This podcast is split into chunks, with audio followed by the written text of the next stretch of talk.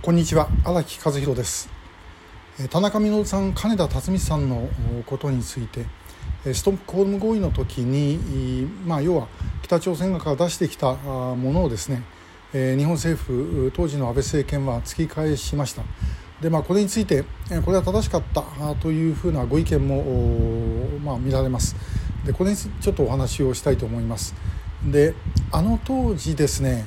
えー、突き返すというのは選択肢としてはあったことは間違いがないんです、えー、それはですねあの突き返したから安倍さんダメなんだというふうにあの非難をするべきでは私はない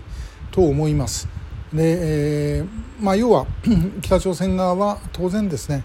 えもうこれでおしまいにしろというふうに言ってきてるわけですよね。でそれを飲むことができたかというとそれはまあできなかった。で,、えまあ、で結果的に突き返したということになるのは、まあ、これはこれで仕方がなかったという言い方はちょっと、まあ、したくないんですけれどもやはりですねあのもう選択肢としてはあったとしか言いようがない。ただしもう一つあるのはあの時に田中稔金田辰光でなくて例えば横田めぐみ有本恵子であったらば安倍さんは突き返しただろうかということですね。で安倍さんでなくても日本政府でそれが突き返した人間はいるだろうかとおそらくいないだろうと思います。ということは逆に言うとこれでおしまいにしたという可能性が高い、えー、ということなんですね。えー 横田めぐみさん有本恵子さんが出てくるという時にですね安倍さんが田中稔金田辰光が入ってないからダメだって言って突き返したということはありえないですよね。えー、ですから、まあ、これは、まあ、そのダブルスタンダードということになるんですけども、えー、ただ、まあ、あの向こう側がこれでおしまいにしろと言った以上それを飲むかどうかというそういう判断というものはあっただろうと思います。ただもう一つ言えるのはあの突き返した時に突き返された方々向こうにいる人たちは一体どうなんだろうということなんですよね。え当然 北朝鮮の当局者はお二人に対して、え日本はお前たちを見捨てたんだぞというふうに言ってます。これも間違いがないことです。ね、安倍晋三はあんなに拉致をやるとか言ってたけども結局お前たち助けようともしないじゃないかというふうに言われたそういう時に、え、言われた方の気持ちは一体どうだったのか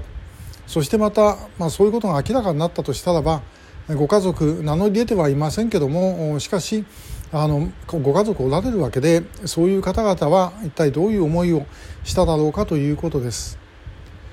で兵庫県警のホームページには金田辰光さんの写真も出ています。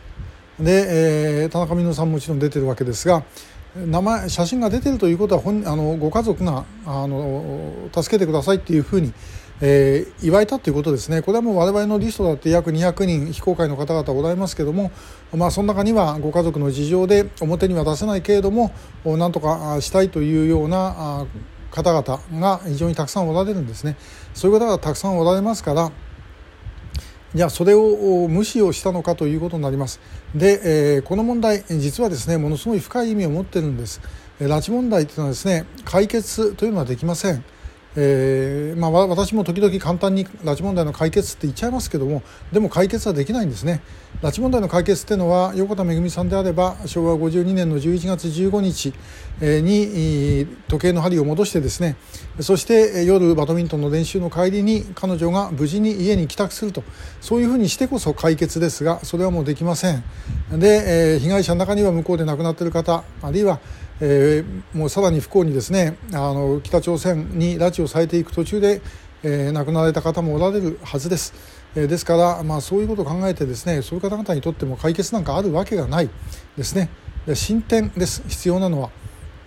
その進展をどういうふうにするかということなんですね。で、私たちはそういう意味で田中稔さん金田辰光さんについてはやはりまずあの北朝鮮がいると言ったんだからともかく取り返すべきだと思います。そしてその後じゃあそれでおしまいにするのか。こんなことは日本国民が許すはずがありません、えー、日本国民はそんなバカではありませんから彼らがあの帰ってくることができたら当然それと一緒にですね、えー、ご家族も帰ってこられるわけですね、えー、奥様はあの拉致被害者の女性だというふうに言われてます。ですからそういう方々が帰ってきたらば一体どういうふうにするのかと